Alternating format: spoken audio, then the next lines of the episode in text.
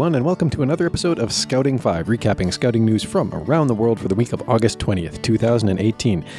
And in this case, for the weeks prior there too. I'm Scouter Ken, and today I'm recording from St. Albert, Alberta. And thanks, by the way, for continuing to subscribe to the podcast. I know we had a couple of weeks of radio silence recently, owing to the fact that I was away on a family vacation. Silences and gaps in a podcast's publishing schedule can have significant negative impacts on its subscribership, so thank you for sticking around. If you're a youth involved in scouting in and around Edmonton, Alberta, Canada, and if you're between the ages of 15 and 17, and if first aid or a career in a medical field or as a first responder is of interest to you, why not consider joining the Northern Lights Medical Venturer Company, or as we affectionately know them, the MedVents. There'll be a link in this week's show notes for more details, but they are in the middle of a recruitment drive right now. On Saturday, August 11th, Cub Scouts from the Bean Station, Tennessee area joined together to say goodbye to a fellow Scout and friend.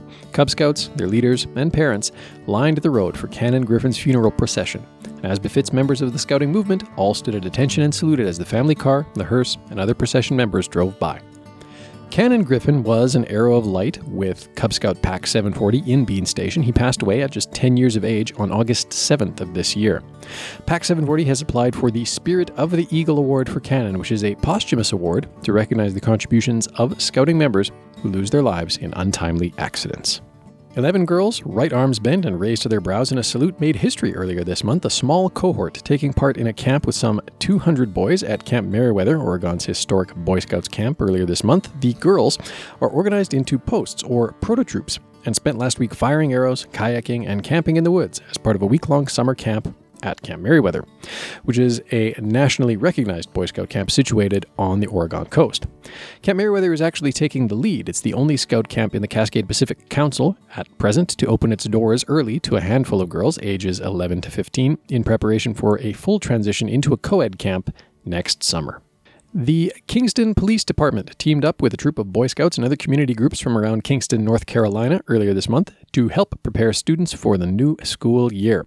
The police, Boy Scouts from Troop 41, Police Explorers Unit 1033, and the Kingston Community Relations team hosted a back-to-school drive out of Fairfield Park in Kingston last Sunday. They encouraged community members to drop off school supplies to help students get prepared for class. Kingston Police Chief Alonzo Janes said they collected 12 cases full of supplies, and about $213 were also donated at the event. A technicality is all that stands between Hari Shanagiri and the rank of Eagle Scout, but it would appear that the Boy Scouts of America is sticking to its rulebook. Shanagiri's application for the Eagle rank was denied because Eagle candidates must be Life Scouts for at least 6 months before their 18th birthday in order to achieve Scouting's highest rank. An honors graduate of his high school, Shanagiri spent 3 months designing and building a 30-foot wooden pedestrian bridge over a stream in a park near his home. The stream had eroded the trail to the point where visitors couldn't get across without getting their feet wet. Appeals by his parents and Scarsdale Troop 4, evidently the troop he's a member of, were denied, and a grassroots effort including a Change.org petition with almost 700 signatures did not sway the BSA's National Council. In a statement to the Journal News Tuesday evening, the BSA hailed Shanagiri's achievements but said he would not become an Eagle. We greatly appreciate this young man's positive impact on his troop, our organization, and the community he serves through scouting, the statement said. But based on the BSA's established and extensive review process, this individual will not advance to Eagle Scout. Girl Scouts CEO Sylvia Acevedo said that the organization's new STEM badges are, quote, not at all a bid to stay relevant now that the Boy Scouts allows girls to join their programs. In July, the Girl Scouts of the USA announced 30 new badges that focus heavily on science, technology, engineering, and mathematics, or STEM. Girls 5 years old to 18 years old can earn badges while learning skills in subjects like cybersecurity, environmental advocacy, mechanical engineering, robotics, computer science, and space exploration.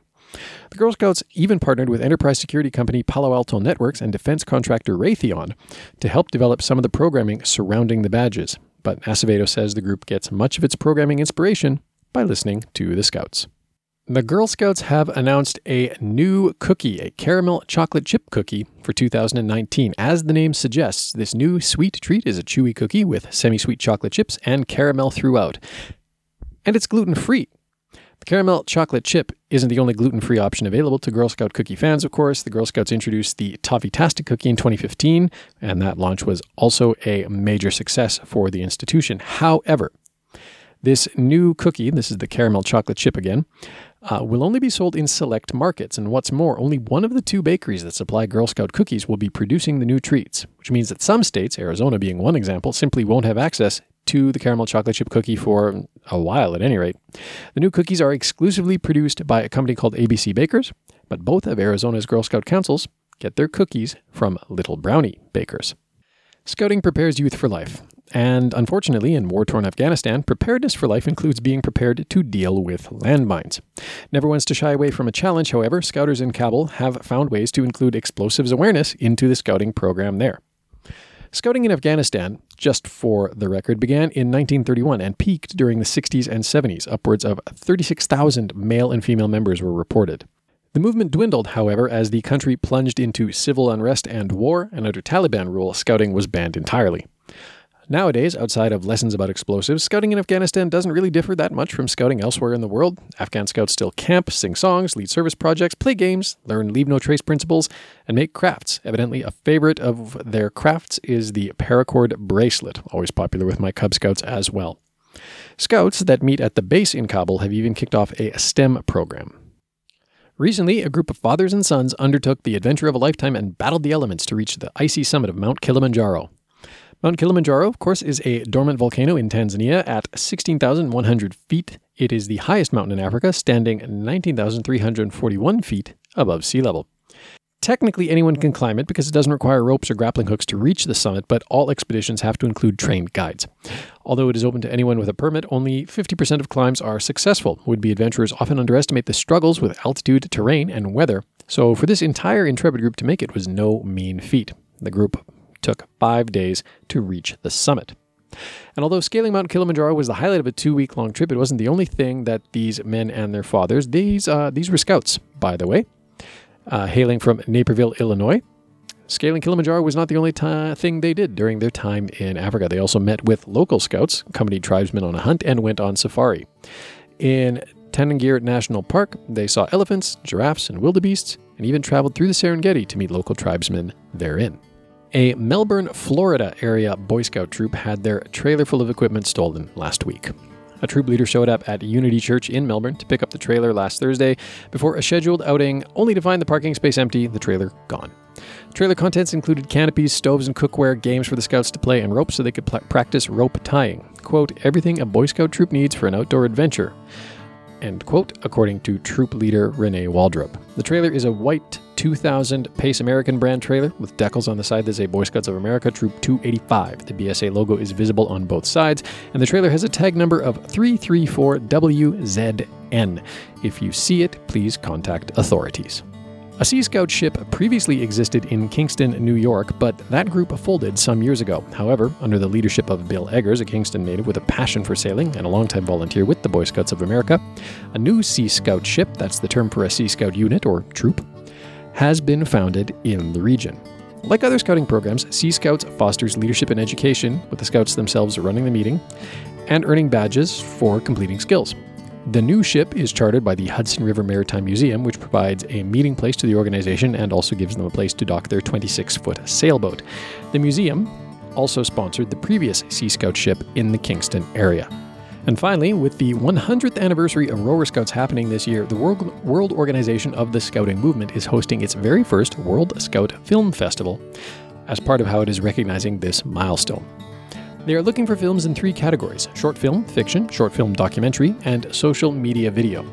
They offer a few ideas on the Film Fest contest page. There'll be a link in the show notes, although videos can be just about any topic imaginable. The only fixed criteria is that there is a link to scouting in the story and that scouts are involved in the film's production. Now, the deadline for video submissions is August 31st, 2018, which isn't that far away, and I'm sorry I've been tardy in reporting on this. That said, I'm sure at least a couple of you listening to this might just be able to turn out a contest entry in the next week or so. Videos will be judged by an international jury that includes not only experts on scouting, but also 2 award-winning filmmakers.